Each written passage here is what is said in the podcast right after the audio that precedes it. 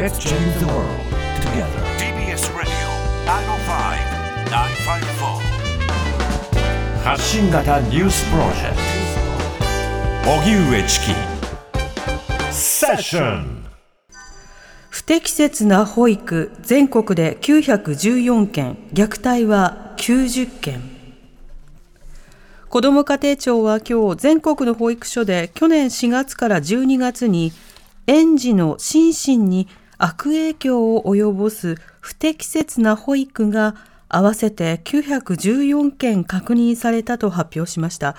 これは去年11月の静岡裾野市の保育所での虐待事件を受けて政府が初めて行った実態調査で明らかになったものでうち90件は激しく揺さぶるなどの虐待にあたると自治体が判断していました。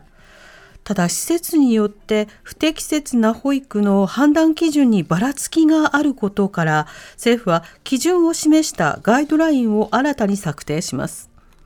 また施設側が虐待を把握した場合自治体への通報を義務付ける法律の改正も検討するということです。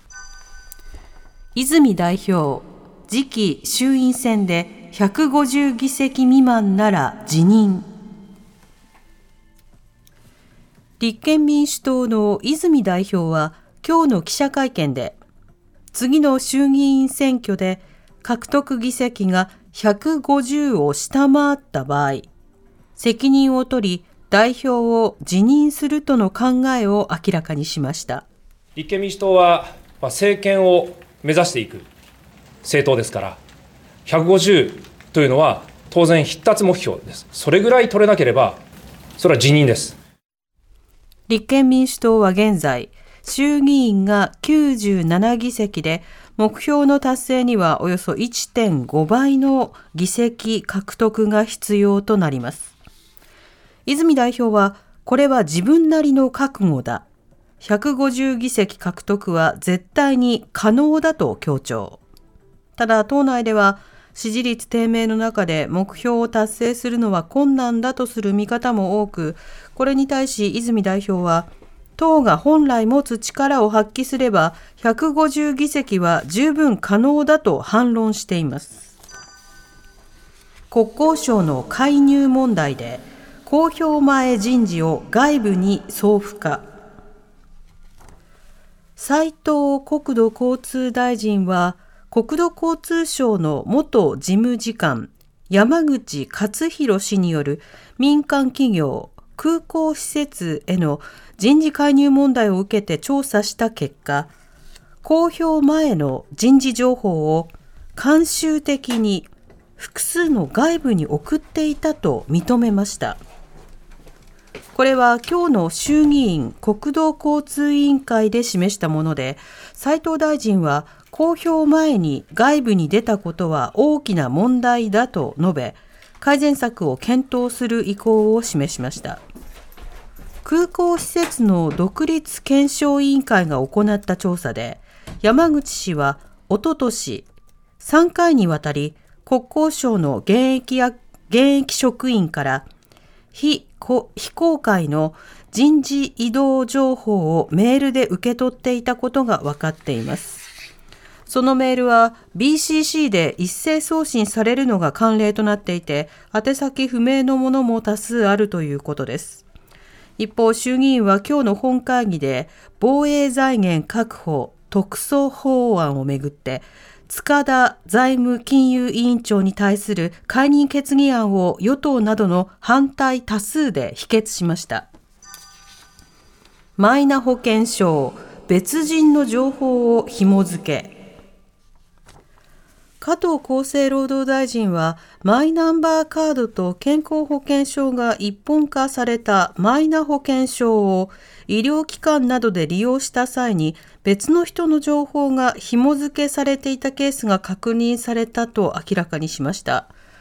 厚生労働省によりますと、健康保険組合などが加入者の健康保険証とマイナンバーカードを紐付ける際に、入力を誤ったことなどが原因とみられるということです。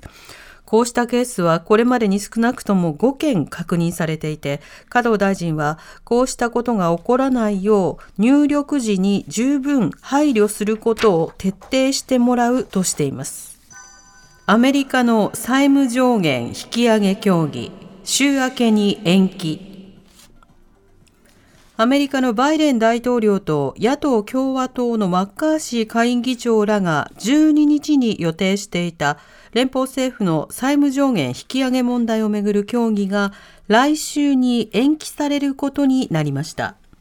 与野党が合意できない場合、来月1日にも国債がデフォルト、債務不履行に陥る恐れが指摘されています。バイデン大統領は19日から始まる G7 広島サミットにオンラインで参加する可能性に言及していますが、国務省の副報道官は11日、大統領の訪日について、現時点で計画に変更はないとしています。後期高齢者の保険料引き上げ改正案が成立。75歳以上の公的医療保険料を来年度から段階的に引き上げる健康保険法などの改正案は今日の参議院本会議で自民党や公明党などの賛成多数により可決成立しました。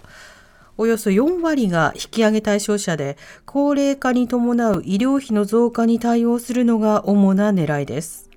また、子供を産んだ人に給付する出産育児一時金の財源にも充てられます。